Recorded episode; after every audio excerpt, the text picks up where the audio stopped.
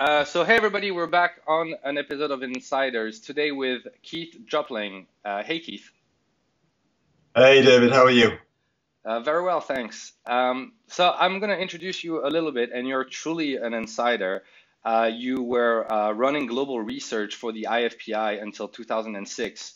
Um, you then worked for EMI and the BPI, amongst other companies, as a consultant, always doing research and insights and you ended up running until two years ago. The, your role was global head of strategic intelligence, and we'll get back into what that meant, what that means, uh, which is essentially leading uh, the teams inside and outside facing to use uh, data, building products, but also uh, improving the company's performances. Uh, you left Spotify two years ago, and you're currently uh, the consulting director for MIDiA Research. MIDiA, for the people who don't know, is by far the leading independent research entity in the music uh, industry and their research pieces. Um, some of them you write are, are just truly amazing.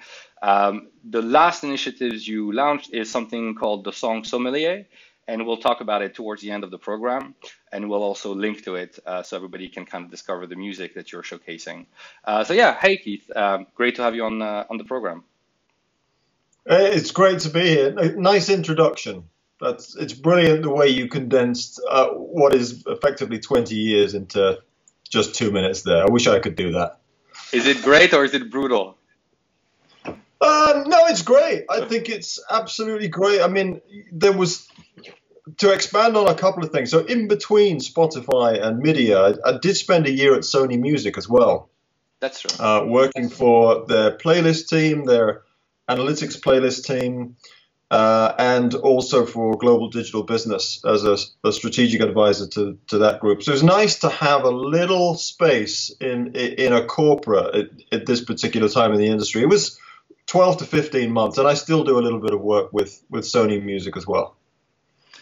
Um, so actually, when I was preparing the interview, I tried to scroll all the way down on your LinkedIn profile, and I saw that you had worked at Novartis, the some, some of you who don't know, it's a gigantic yeah. pharmaceutical uh, conglomerate who merged and acquired a bunch of other conglomerates. Uh, so just to go back in time, can you uh, explain to me how did you start to do research um, and insights, and how did you end up in the music industry? Um, was pharmaceutical your initial path, or was it more uh, um, something you wanted to try along the way? Uh, i believe in serendipity. That This will be a theme throughout the conversation.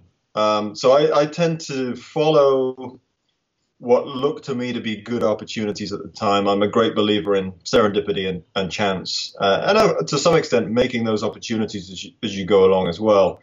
So I had no intention of uh, really having a career in the music industry. Uh, uh, if I'd have thought about it, I probably would have done it from the start, but I just never considered it to be a serious uh, job, if you like. So when I left, I did business uh, business at uh, business school at, in Birmingham in the UK. when I left there, I actually became a, a management consultant for Accenture back at the early days of very early days of Accenture, um, doing pretty serious stuff. You know, like coding huge computer programs in for power stations and uh, electricity and water businesses and stuff. It was like really heavy going stuff. Um, and I got out of that. I went into a small public policy boutique consultancy that did a lot of work in healthcare. So I was in that organization for three or four years. And uh, we were really pitching work to the pharmaceuticals industry, and then I, I, I, was poached by Novartis. So, and that's the first time I really did researchy stuff because before that it had been um, some analytics, but more consulting programs. Um, but with Novartis, I joined their insight team. So I had a team of six people across the business, looking at um, both um, over-the-counter or like you know, like everyday uh, general practice uh, drugs, and then some more serious stuff that would go through the hospital system. And it was great fun. It was amazing because having had having been trained in consultancy, I was able to kind of bring that approach to in, inside a company, so to run things as projects, get things done much faster, do more internally. So we we outsourced a lot less. We could just do it ourselves.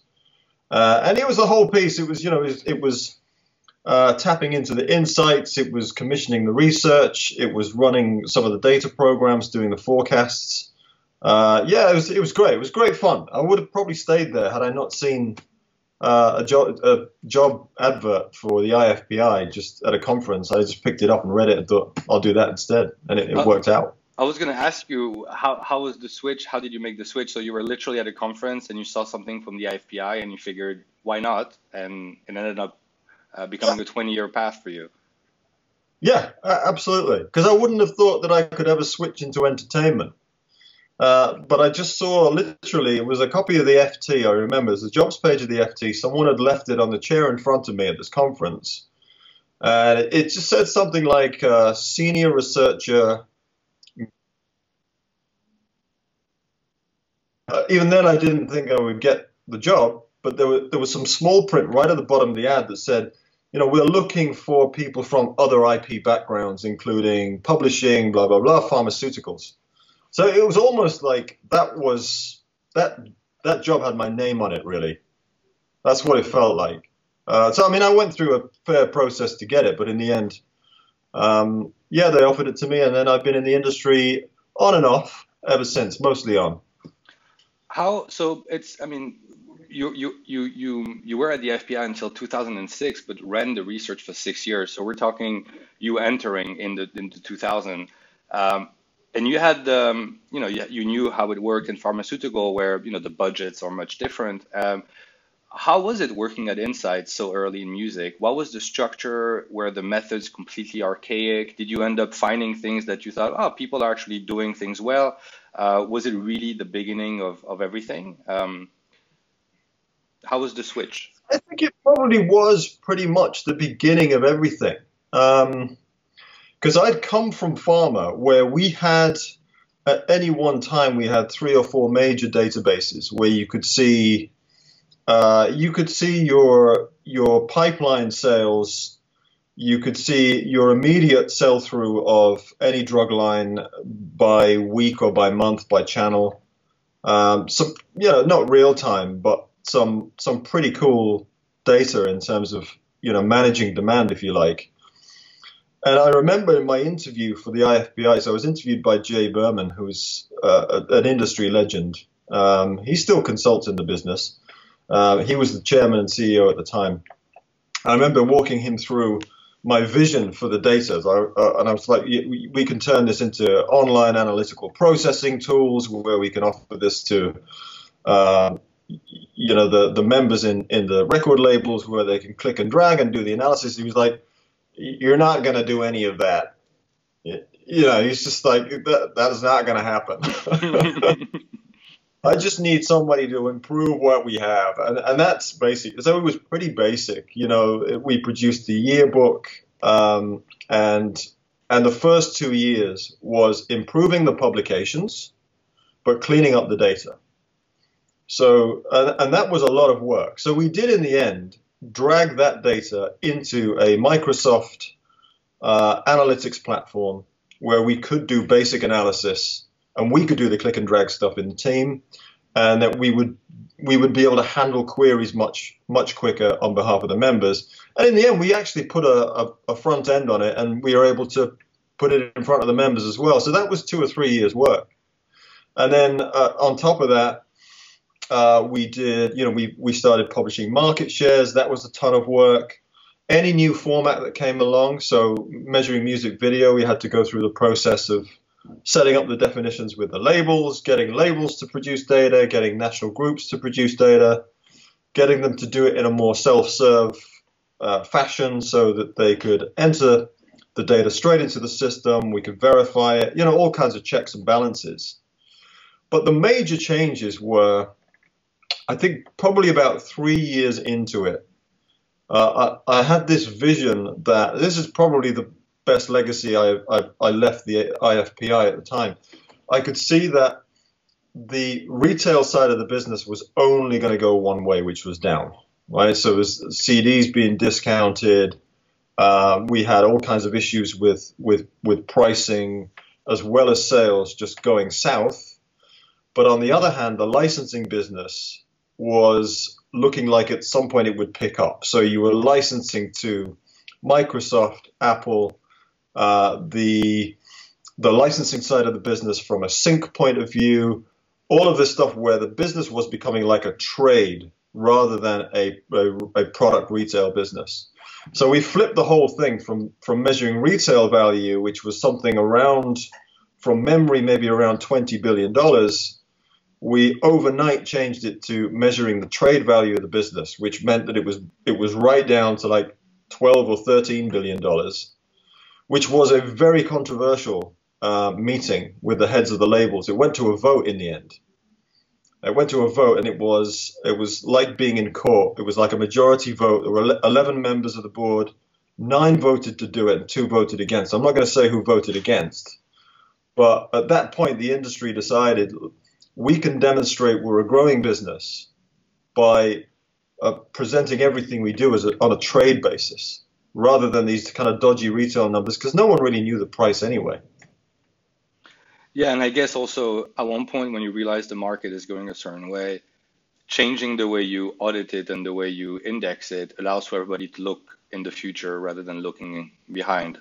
Um, and creating a new index, accepting that the overall value would have been facing, the world would have seen it as facing a lower value, but actually looking at it as a trade market from that day onward uh, is a huge change. If you, you know, you, you are what you measure and you improve what you measure. So I guess if you measure the wrong things, uh, and if you're looking at the wrong things, then you, you're just kind of looking at the past.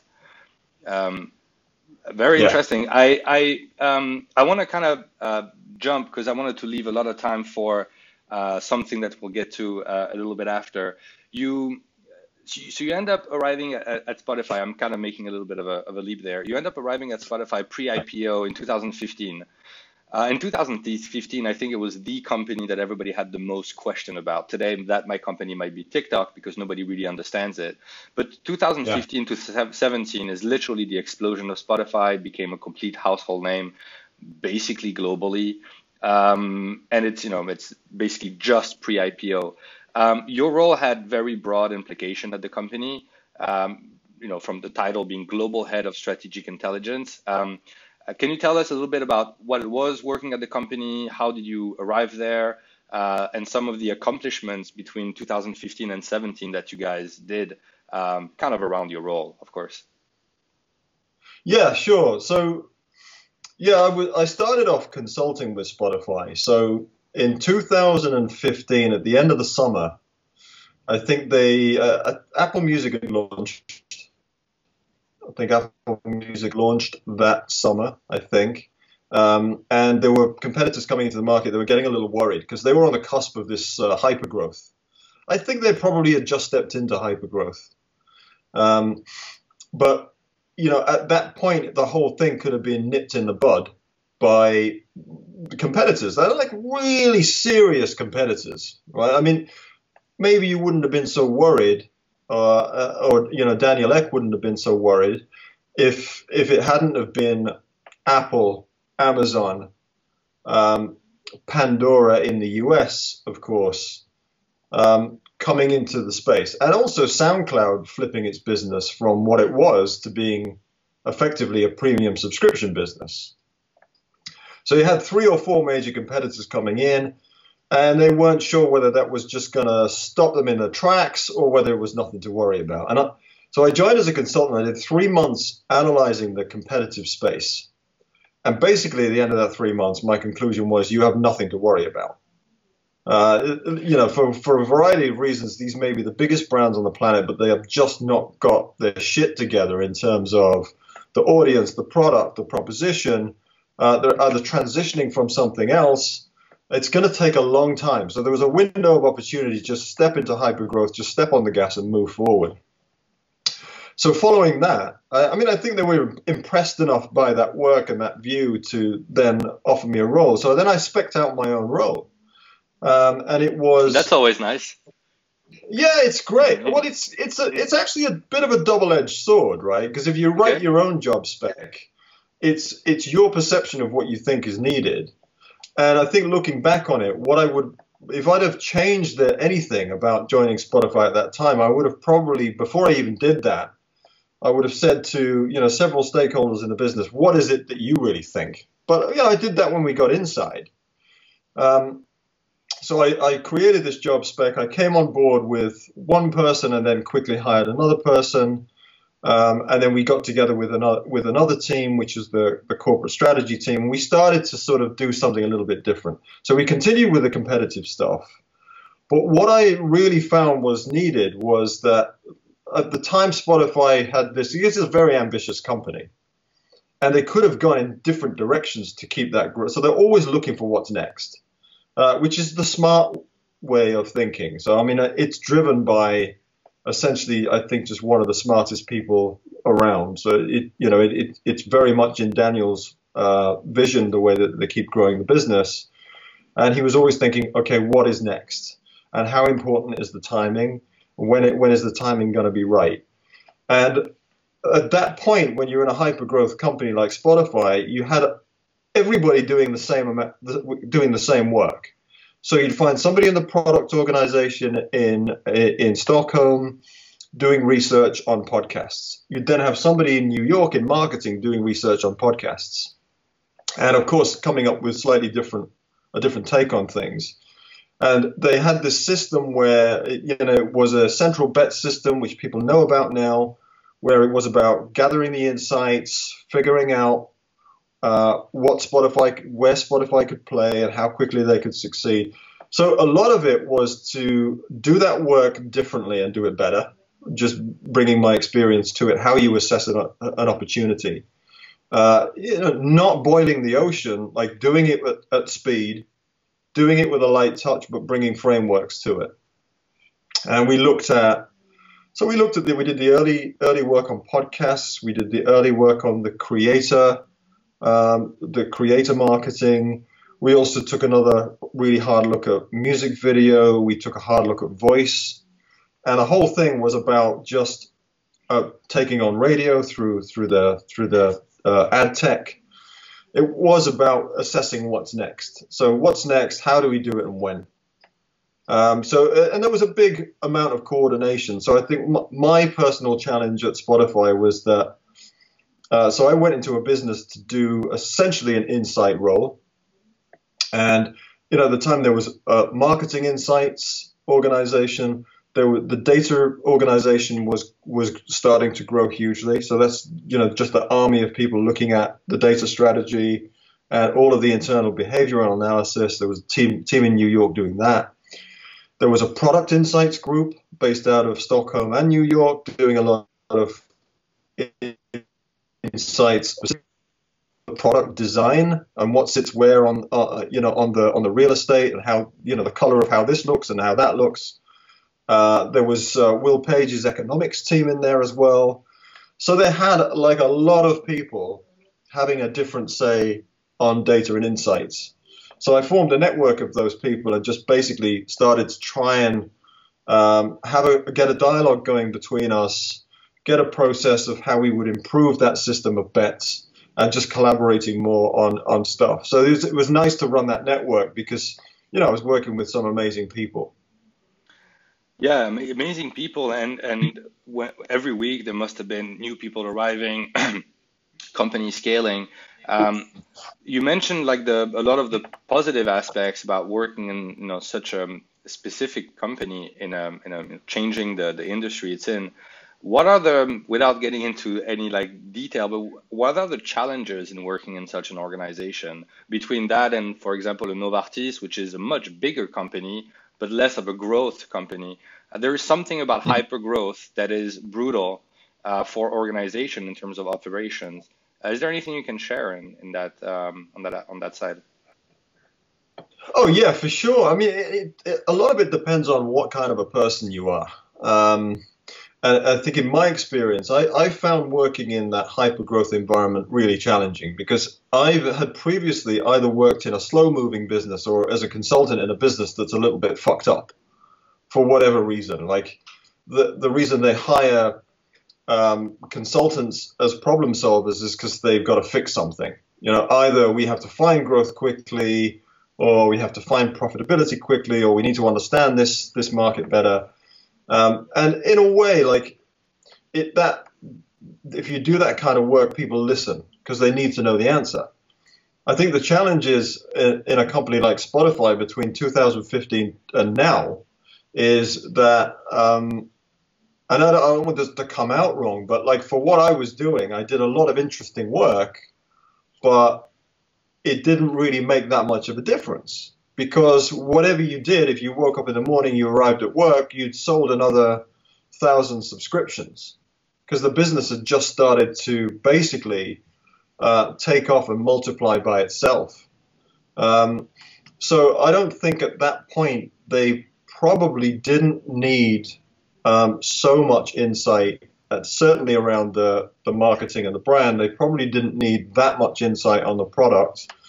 Um, and they probably had um, too many people with not enough data because they were still cleaning up all, all, of the, all of the data as well. Don't forget that that was a two or three year track for Spotify to get all of that data lined up and in the right pools and with the right tools to draw on it to actually make decisions. So I mean, my my advice if you're working in a hyper growth company, get get where the growth is in the company because again, at Spotify, you know, there was a little, there was always a little bit of tension between those guys that built the product and the engineering side of it, and then the guys who were in the content side who were doing the industry relations, doing the content marketing, kind of becoming like almost like a music company. That was a clash of cultures and I think a challenge for both sides. Um, and I guess you know it's about if, you're in a growth company, maybe it's better if you're in the part of the company that's actually driving the growth. Um, if you're kind of stuck between and you're trying to service both sides and all of that, can get frustrating. So I, I you know, it's it's difficult. I mean, I like to feel like my work is valued where, wherever I go, and I think uh, at Spotify, I feel like it was valued for its interest and the style, the way we did it, and the way we communicated it. So everybody thought what we did was amazing and really super interesting, but I don't know if it changed so many decisions. Um, and, and a lot of that is timing. So I'm, you know, I'm proud that we did the early work on podcasting because that's that's become a thing for Spotify. And I think the genius of how they've moved into the space is all about timing. They could have done it five years ago; it would have been too early. Yeah. If they'd have done it now, it would have been too late. So the fact that they stepped in about a year ago and really, really pressed, you know, pressed hard on, on that pedal, uh, they timed it just right. Yeah, the podcast timing is is, is a great point. Um, I always thought at Spotify, like compared, to, and maybe not YouTube is going to be the same now, but because they have two businesses, they have the freemium, which is an ad tech business, uh, basically just selling ads, and then they have the subscription business. I always thought internally uh, if you if you frustrate people more in the freemium, they will convert more. So that's great for the subscription people. But then there is less people, you know, using the ad and relying on, and so that's bad for the ads people. And I always thought in yeah. such a fast growing business, a subscription is making you know the lion's share and an ad is not. And so it must. I'm thinking I don't know anybody who does that, but it must not be uh, easy to make yourself heard if you're running ads when subscription is like 90% of, of the of, of the money.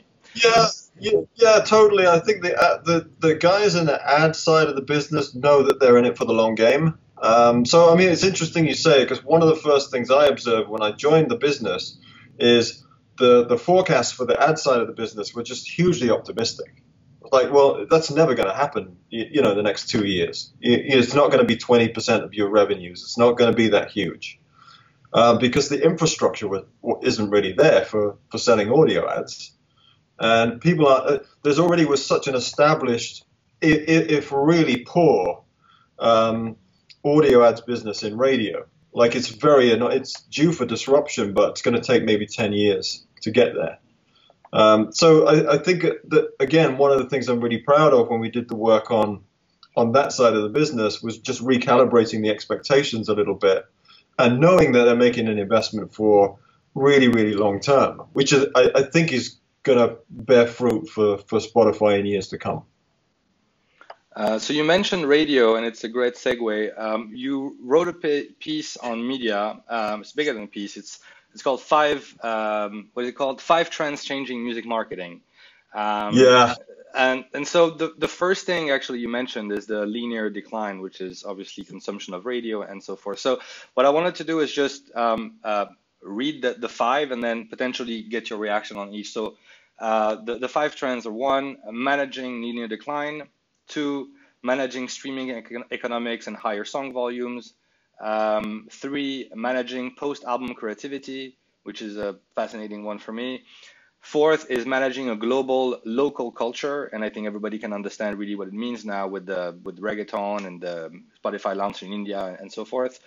Um, then there is managing music's value, uh, which is obviously highly important. We talked about monetization, and then uh, fan upsells, um, you know, and how money can be left on the table if um, if artists are not trying to monetize all their way. So, taking kind of top to bottom, um, why is managing linear decline um, a, a, big trend or a big challenge uh, for the industry as a whole?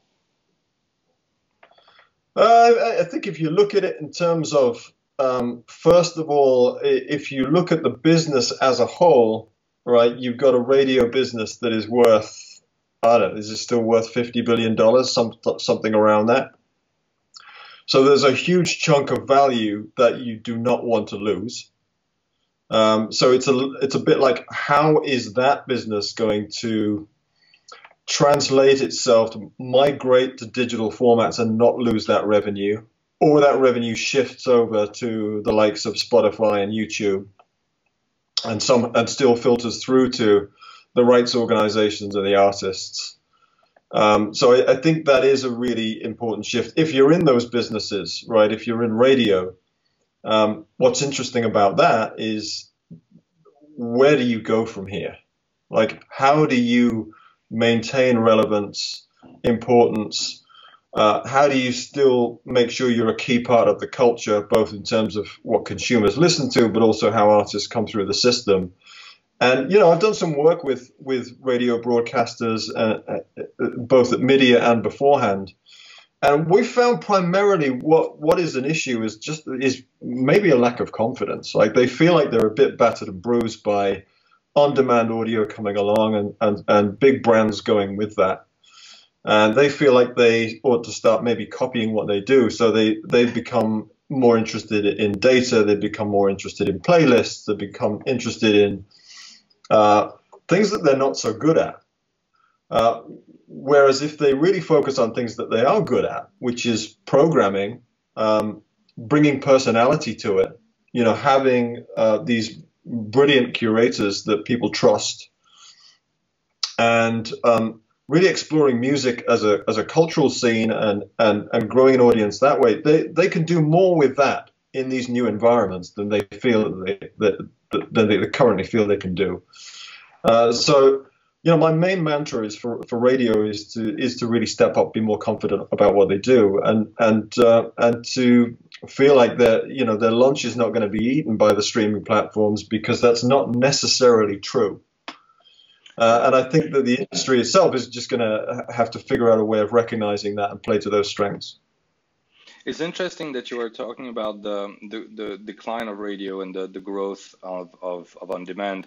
Um, everybody talks about the growth of the industry, forgetting that radio is declining and that radio is part of the industry. So either it becomes a zero sum game where the decline of one balances the growth of the other, it could all yeah. become a very positive game where everybody's growing and maybe radio just kind of stops declining.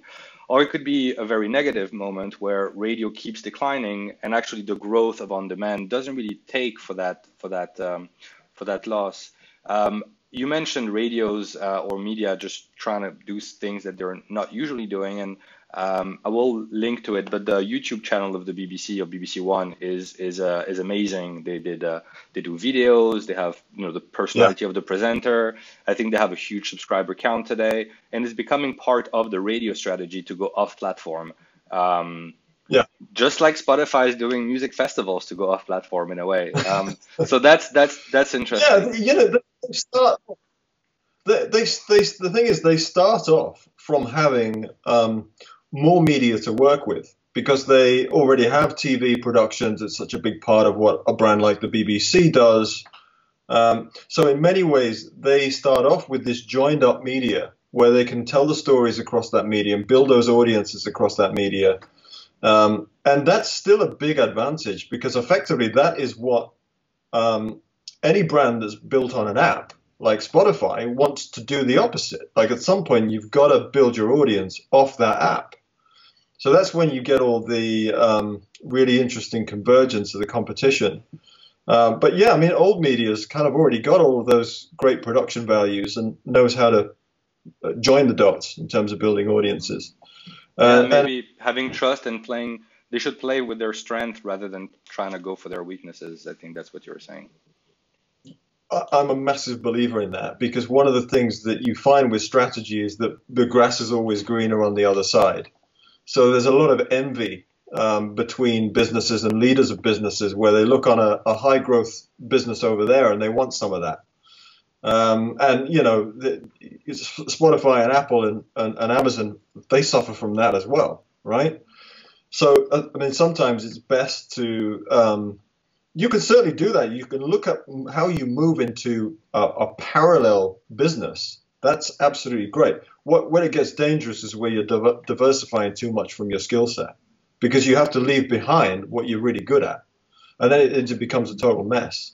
But I, I just want to mention on the competing side, one of the reasons why the industry needs to collaborate more uh, and this is on labels and publishers to drive this collaboration. So don't forget about radio. Don't leave it behind. Work with radio to build on its strengths because you're absolutely right what you said before.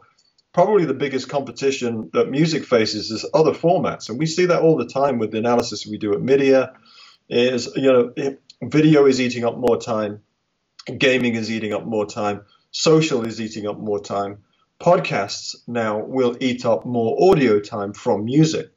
Uh, so you got to look at competition as being everything. Uh, that's how it works in, in the attention economy, right? We all know that now. It's about understanding what to do about it. Yeah, the Netflix um, the Netflix CEO is very vocal about the fact that his competition is not really the Disney Plus or the others, is any other type of entertainment, uh, including like people going to Disneyland or something. Because whenever they're at Disney, they're not they're not physically in front of their TV. Um, right. Which you know, That's it's just, or sleep. Or, yeah, yeah well, and yeah. like it's basically brain time. Um, yeah, and that's a brutal world, but that really what it means is you're either listening to music or you're outside or you're eating food or you're talking to people, and people are battling for brain time, which is the ultimate um, uh, goal. Um, all right, so uh, number two, um, managing streaming economics and higher song volumes. Um, let's go into it. Yeah. Yeah, number two is a challenge for um, labels and artists, much more than it's a challenge for the platforms. So the platforms are fine with this, right? They can manage this through uh, stations, through playlists, and through increasing personalization. So the song volume they have solved. The supplier side is not then does not have that solved because if you're an artist, you're finding you're just competing with vastly more other artists for, for, for songs, and we've seen this with however many it is now 40,000, 50,000 tracks a day. I, have lost count. I, I, think people quote these figures. It's a lot. It's too much. And then as a label, uh, obviously your challenge is, is economics. So you don't know which ones to back. You have to put money behind those tracks to grow them. That's that's their job is is to market those and then you need to know what's working quickly. So which ones do you drop? Which ones do you pursue and, and persevere with? But most of all, you've got to keep getting more through, otherwise you're going to lose market share. Uh, so the whole thing needs um, some reassessment of how that's done because in the label system, still, even though they are better with the reactive stuff, so they can see what's working and they tend to know whether to drop it or press a lever and see what else they can try. But essentially, it's still a very human effort to market a track. And you need to buy into it. You need to um, really work it hard across all of these platforms you have.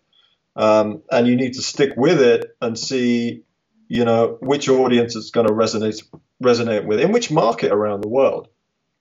All of which is a human effort, which is very, very exhausting. So for me, over the next one, two, three years, I think the big success stories in music will be marketing technology. so maybe this is an opportunity for Soundcharts. Maybe it's an opportunity for the features FM of this world or anyone that can give uh, a sense of automated tools with attribution that you can put more songs through the system and you know what's working sooner and you know which which songs you to invest in on the bigger scale because they're already working. So you're not going so you're going to waste less time and waste less money. And that is a huge challenge for labels because they've previously been a quality over quantity operation. Now they have to be a quantity optimization type operation. And they still have to do the quality bit on top. So really interesting to see how the dis- distribution players are going to be able to do this the likes of AWAL and Kobalt, do they really have a, dif- a, a different story to tell because they're managing far more tracks across the, the, the base of, of their label? And how the majors going to respond to it as well? Yeah, with sorry, with with song volume, um, I think everybody thinks right now it's you know growing as fast as it, it as it will. My bet is that in one, two, or three years, there's a lot of you know, and, and there's starting to be a lot of websites where you can literally just generate music copyright free and, and use it. Um, that is going to generate thousands, millions of songs, um, you know, with the whole copyright, like who does the song belong to in the end. But um, the the volume of releases is going to keep growing exponentially for a few years, and I wouldn't be surprised if we're talking about 200,000, 300,000, 500,000 tracks a day, uh, just because the effort it takes to make a song is close to zero. I'm not talking about quality of music and quality of the artist. I'm just talking about the matter, uh, music as a matter that you can just push through a pipeline. Um, and if a AI generating um, like music company just wants to, whenever it generates the song, to just through an API automatically push it on the platform, uh, with one company, you could have thousands of songs a day because uh, the computing power that it takes is, is, is, is not a lot. Uh, there are so many AI uh, music companies right now starting to generate music on the fly, sometimes with a little bit of a UI for a user to play around with things. Um, there's so many, you know, third-party video content being taken down and monetized by the majors because they have real songs in it. People are just going to be able to generate the song, put the video online, and release the music the next day on the platforms. Um, yeah, volume is going to be a big problem. And I like your analysis saying the the the platforms have figured it out. They know how to create music, and if you have a very very long tail song that is not supposed to surface, it will never get a thousand streams, and that's I'm sure 90% of the volume. But it's the supply side that that have that has a problem because none of the companies are structured. Even the big distributors that you know we work with and, and we speak to, uh, the CD Babies, the AWAL, the Believe, the TuneCore, they're not their infrastructure is not uh, technically they're built to release thousands of songs a day, but the human uh, working in the company are not at all working like uh, they have a portfolio of assets and every day they're looking at asset management. It's it's still basically listening to songs manually with ears and wondering is this song good or not, and and that doesn't work with the scale of of releases. Um, all right, so I see. Absolutely. No, sorry. Go ahead. Yeah, if you tried to do that, you wouldn't sleep, right? You'd just have no time yeah. left at all, and you still be able to to work with the volume. So it's it's too exhausting. Um, all right, the third one, uh, which I I love because I speak to a lot of artists who are themselves wondering what to do. Post album creativity. I always like I, I like the way you just saying post album like it's a thing and we have to accept it. Uh, but yeah, uh, I read a stat that 73% of kids below 25 have never listened to an album the way the artist has meant for them to listen to it. Some crazy number like this, uh, which was mind blowing. What's what do you think is going to happen for artists and for fans? How are people going to listen to music? Uh, I, I think it's already happened because if you quote a stat like that, it just tells you that that whole audience has already changed behavior. Um, and it doesn't mean everybody.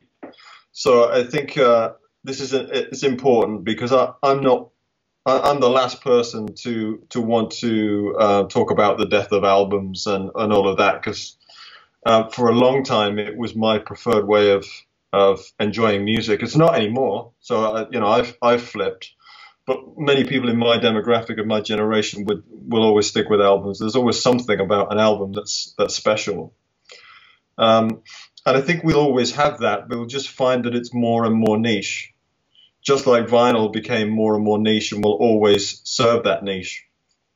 Um, so I think, you know, the song has become the thing. Obviously, video is really important. Uh, and I think both of those formats will be already are being augmented differently. So the the song is because it's been multiplied in various different ways. It's been remixed. Uh, it, it, we're seeing more acoustic versions, more uh, producer versions of, of every track. Um, so you get it out there in different formats. And then with video, we're, we're starting to see that as well. I think one of the the things that we'll, we'll see more of is longer content video, um, which may encompass one or two songs. It may be like the form of an EP. It's just a way of artists telling the stories. Uh, and I think that's going to be important. I think it's going to work pretty well for um, platforms like YouTube, and they're already stepping into you know sponsoring documentaries and so on. Um, so I think documentaries, I think storytelling through that format, uh, obviously, behind the scenes, some live um, video as well. Um, we've already seen uh, music movies really get to a scale we've never seen before, and there's going to be lots of interest in uh, exploring catalog in that way. Uh, and actually, we're going to see some revival of albums as well because you'll see bands going back to remix albums and interpret them differently. We've seen the Beatles do it. I think REM is doing it they will serve that generation of super fans who are interested in that content. So there's kind of more of everything, more competition. But in a post album world, you've got so many different formats to work with. I, I think it's probably more exciting for artists than we think. Uh, and I, I think that most artists are going to celebrate the idea of stepping out of an album cycle where you kind of work on this thing for two or three years. And it is the thing that then is expected to last for the next two or three years. I mean, we've seen artists, they might have put life and soul into an album for two or three years. They drop it in two weeks. It's, nobody can remember it, it even happened. Um, so I think we, we're going to see a lot more creativity around that, which is great. Yeah, the, the, the, the, we see that with song durations. I mean, there are albums that have three songs at six minutes and then nine songs at one and a half and and two songs at three. Like the, the length of songs, there's a lot of papers about songs being shorter now than they were. But there's also a lot of people who still have, you know, a couple of tracks that are very long.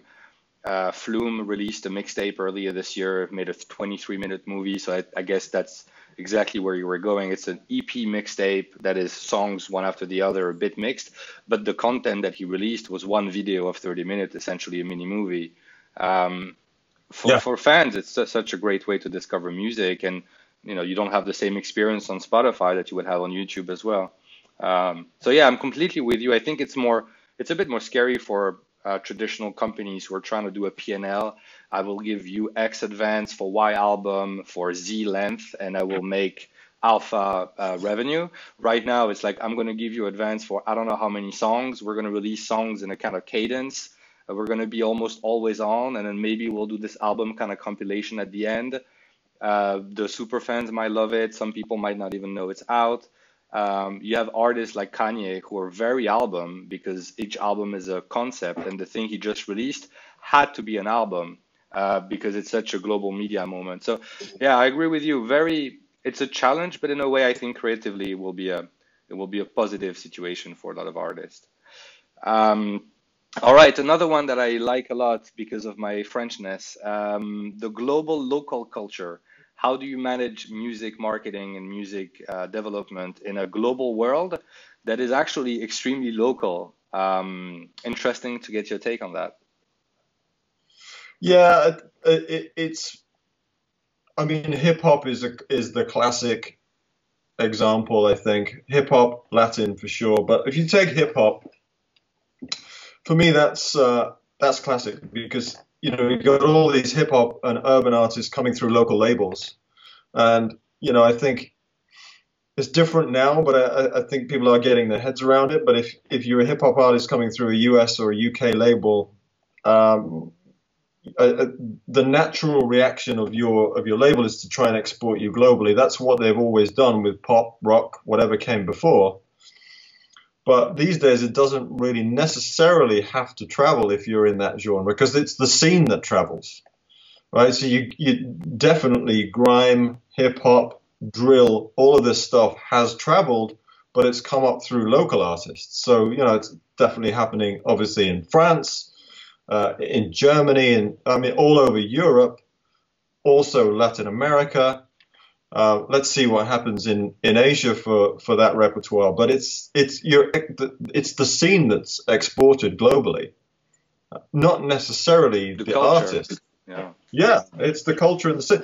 And, and in fact, the, the, so the culture is, is also global, but it's a, it's a local interpretation because they're talking about local issues, national issues, political issues, uh, social issues. It's almost like it's very much protest music.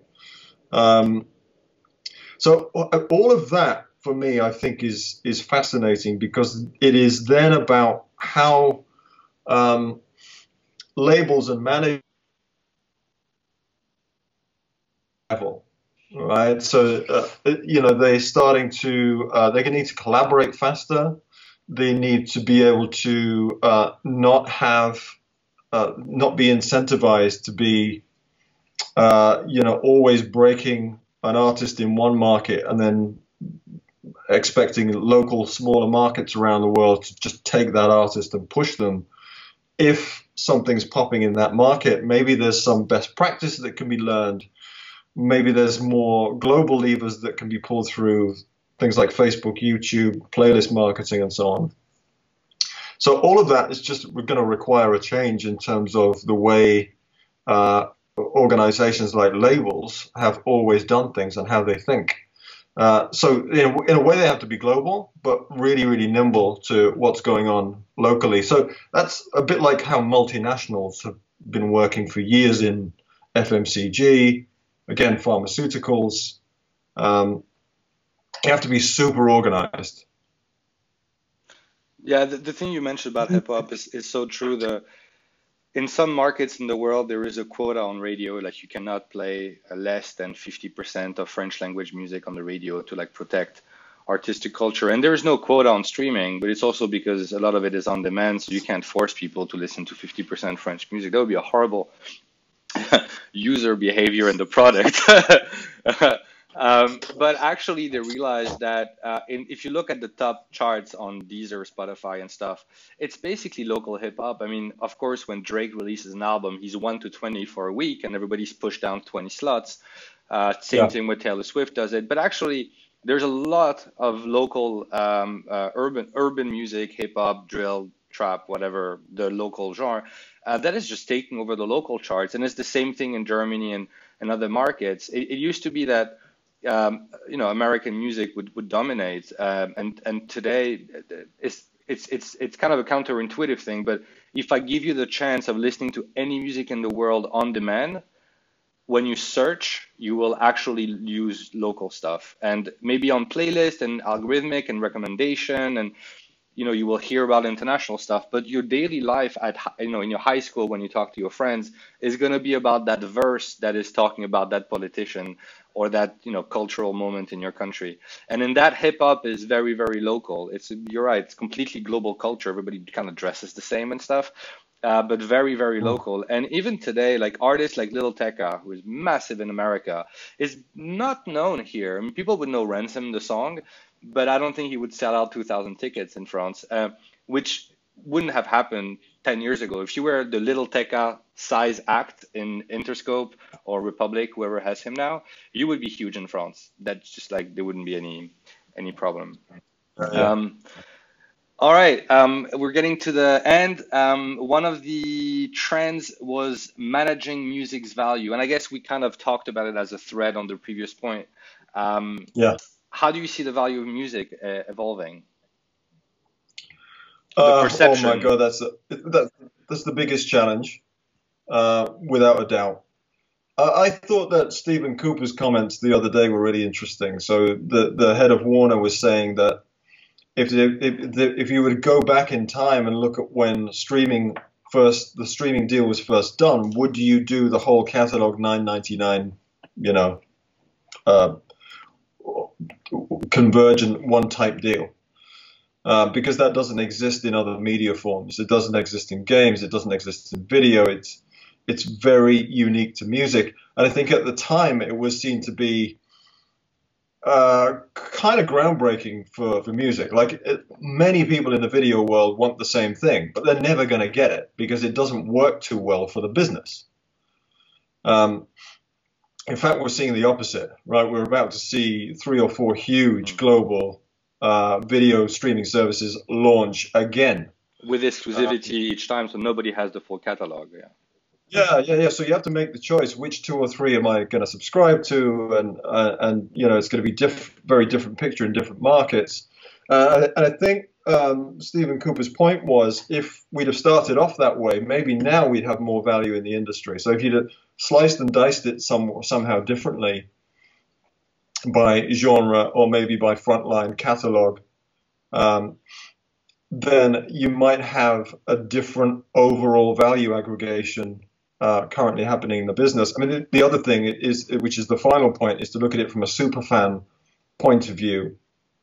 And back to Spotify, this is where I was really keen for Spotify to expand on this opportunity, but it's complex because if you're going to move into, I mean, they have all the data to to do the fan first stuff, so they're doing all of that. But then if you're going you have to compete with the tickets business, and that's a, a hard business to compete with. Merch, that's very very fragmented uh, and you know have all the logistics and fulfillment so you how do you make it profitable? But i think there is lots of opportunity there. And i think the way we're the, the more we're talking about this idea of how you cultivate fandom uh, in a very very competitive world uh, particularly for the likes of Taylor Swift or you know up and coming artists that have got a big fan base in a, in a, in a country is I think we are going to see some some interesting um, models arise where we we're talking about uh, artists with subscriptions. Uh, I think just managing their communities better, monetizing those like small businesses, small SME global businesses, if you like, and how they arrange the representation around them is going to be uh, different from what it is today, where it'll still involve managers and labels and streaming platforms, but just different a different formula. Yeah, that's. I mean, there's so many great points. What what what, you said. Um, I mean, this could be an hour talk by itself. The value of music and where it's going, and how artists going to monetize their music, is is is it's uh, it's yeah, it's a central it's a central topic. There's some artists who now are taking a chance by saying, I'm going to do a subscription thing. I'm going to do the, the Patreon way. I'm not going to try to monetize my music one way. I'm going to monetize my run the jewels. We, we, we I'm sure you know Darren. Um, they you know give their music for free and yeah. get way more value for it. Uh, uh, what you know, an amazing job. Yeah, the perception of value on one end by the fan does not mean immediate monetization. Uh, but uh, and so that takes us to the last point. Um, uh, you, you're mentioning fan upsells is the money left on the table. So the other way would be how can artists maximize their revenue without uh, uh, you know becoming too without it becoming too much. Uh, what do you think is the fine line for an artist? What should an artist feel like they can do, and where should they stop and it just becomes, you know, not artistic and, and just too brutal? Um, that's a big question we're getting from people saying, I get money from streaming, I get money from live, I get money from publishing.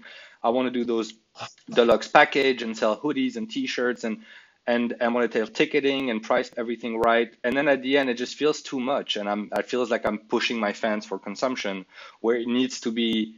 Uh, you know, it's it's still art in the end. So where's the upsell, and where is it uh, that people sh- probably shouldn't try to maximize revenue? Yeah, it's really tough because I think uh, you've got to do all of those things, uh, and yeah, I mean it I, look at ticket prices sometimes, and I think you know they've crossed the line from being good value to, to being exploitation, right? And there's some artists I'd love to see live. I'm, I'm just not going to pay the hundred hundred plus dollars to, to do it. I know that's not just the artist, but it's just an example of, of not pushing fans too far. uh, in terms of exploitation. It's hard because that's the way they're making money.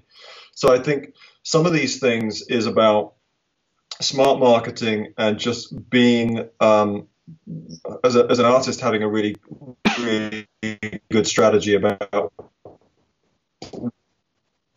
what you're about, portfolio careers to match that, be it in, in music, writing feature artists and performers, maybe performing in more than one band, uh, and then also doing other things as well. Uh, I know that's not the solution. I think much of the solution has to be the industry itself making sure it extracts better value from the systems that it has. So it is it's back to that equation that we just talked about about you know the 9.99 price point or the or the nature of the deal.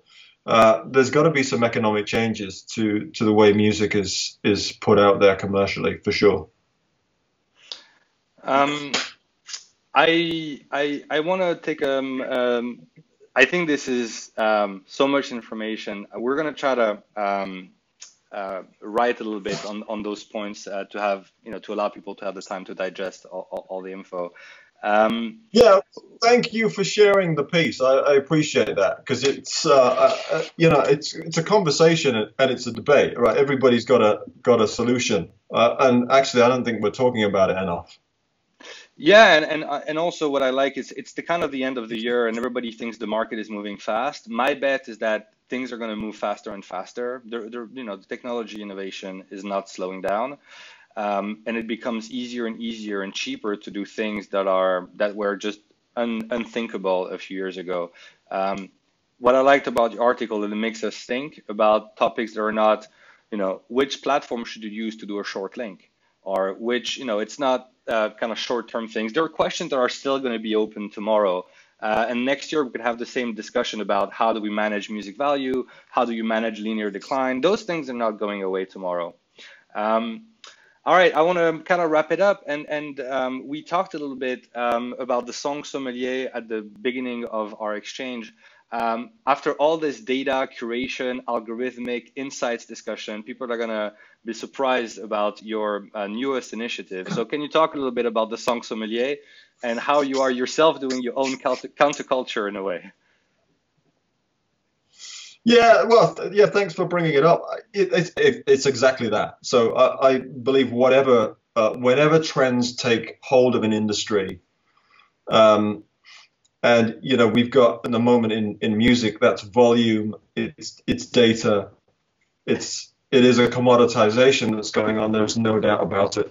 I'm always interested in counterculture. I've always been interested in counterculture.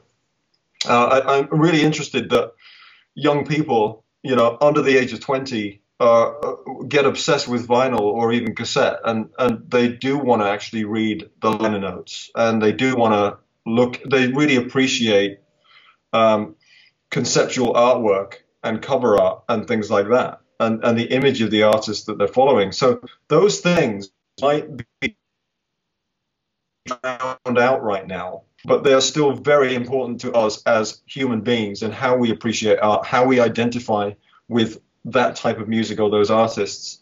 And so I, I did the song sommelier to bring the art back. So we, we, yeah, we call it vinyl values to playlists right now. That's what it is. It's playlists plus original artwork, which is done uh, to an incredible level by uh, our artist Mick Clark, who's who is a proper artist and yeah, and, uh, and could have one of those guys, you know, that did album covers in the day, you know, where you really think through the concept, not just not just what might look good, and then some writing around it, and, and really good curation.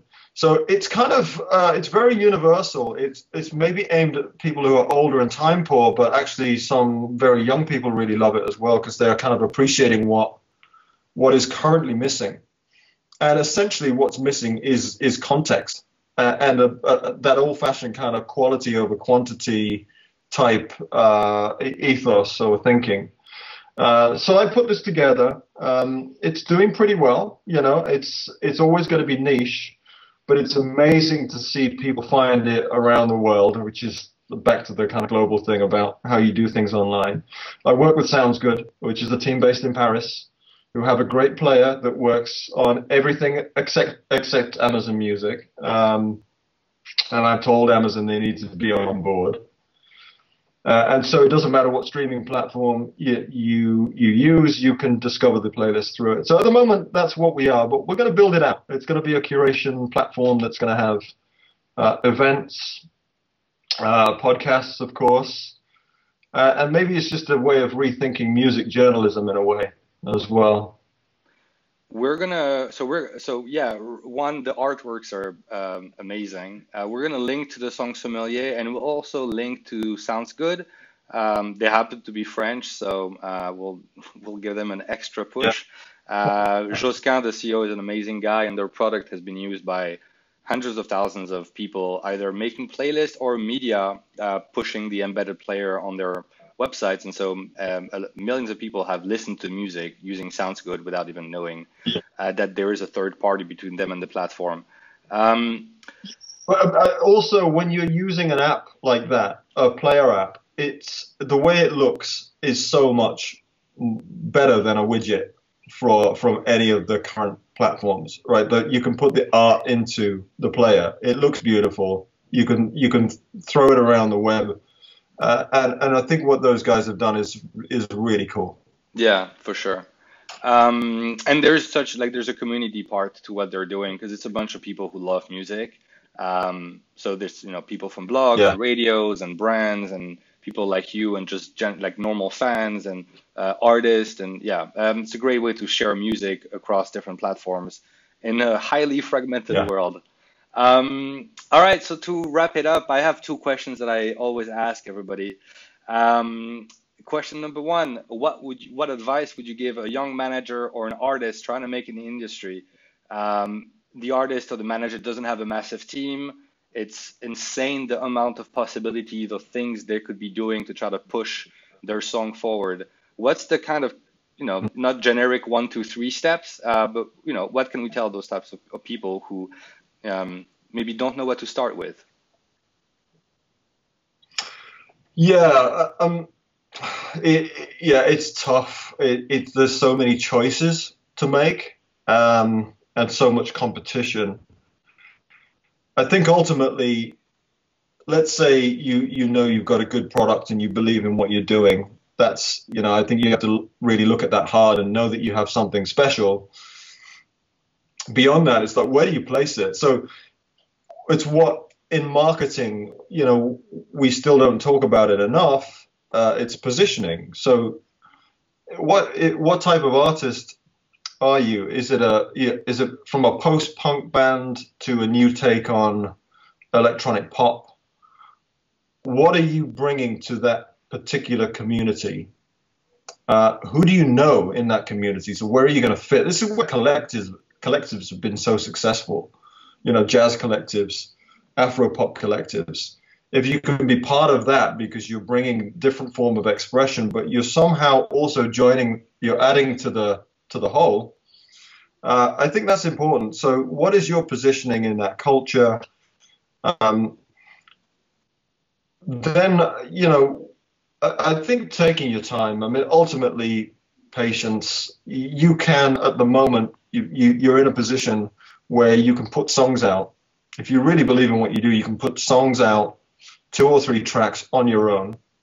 Maybe work with a manager, maybe work with with a, a collective or a sponsor get some feedback. Um, get some feedback. Know which which tracks are resonating. How you get some idea of how you want to build that audience, so that when you come to have people approach you, or you're seeking representation, you just have a much stronger feel about what it is that you're about. Uh, you know, don't have anybody push you in a certain direction. I think that the artists that I look at now that I'm really impressed by often they're really young. I mean, there's people like Sam Fender, who's kind of brought Bruce Springsteen style rock back to uh, a generation of people under 20. That proves to me that people want to hear that type of music. Again, it's very human. To someone like Sudan Archives, who's making a really different kind of hip hop, uh, or, or R&B rather, with with violin and you know all of that kind of really grand arrangements to it they're just bringing something different and they're probably driving that creatively. I can't see anybody pushing those people around. Um, advice, yes, um, but but not trying to push them in one direction or another. They're, they're, they're too strong in what they do. In what they do. So you're essentially almost saying it's there's room for so many types of music, and niche doesn't really mean small today. Um, having a singular voice and, and pushing that forward rather than trying to fit uh, is actually sometimes a better way of getting an initial fan base, um, um, for sure. Um, all right, to wrap it up, the question that makes people think the most what would you tell the 19 year old Keith if you met him today? What advice would you give yourself? Uh, don't mix your drinks. Not a bad one. Uh, I um I would say, particularly if you are, yeah, everybody's different, but what drives me is is progress and new thinking uh, and all of that. So I think you know I wasn't 19, but going back to when I joined the industry, I was actually 30 when I started the IFPI. It's not about what you know. Expertise is very overrated. And in the environment that you and I have discussed right now, expertise is overrated. What's underrated is listening, uh, better conversations, making sure you are good to work with and you appreciate other people and getting finding your people, getting the people around you that you know you can trust and you think they are good and they're going to drive you. Um, communication those are the things to figure out. It's, it's not about what you think you can do and how much you know. That doesn't matter. You have to work with other people. Amen. Um, well, thanks so much for your time, man. Um, we have been in touch for a few years by email, but we had never talked. So it was great to get to know you better on this uh, very specific format. I'll see you soon in London uh, when I come. Uh, and be well. We'll link to all of the good stuff in the in the below the interview. Yeah, and I'm looking out for the next moves from Soundcharts and wish you guys good luck. And you know where I am if you need a helping hand. If you wanna if you wanna chat, I'm right here. For sure. Speak soon, man. Bye bye. All right, David. Goodbye.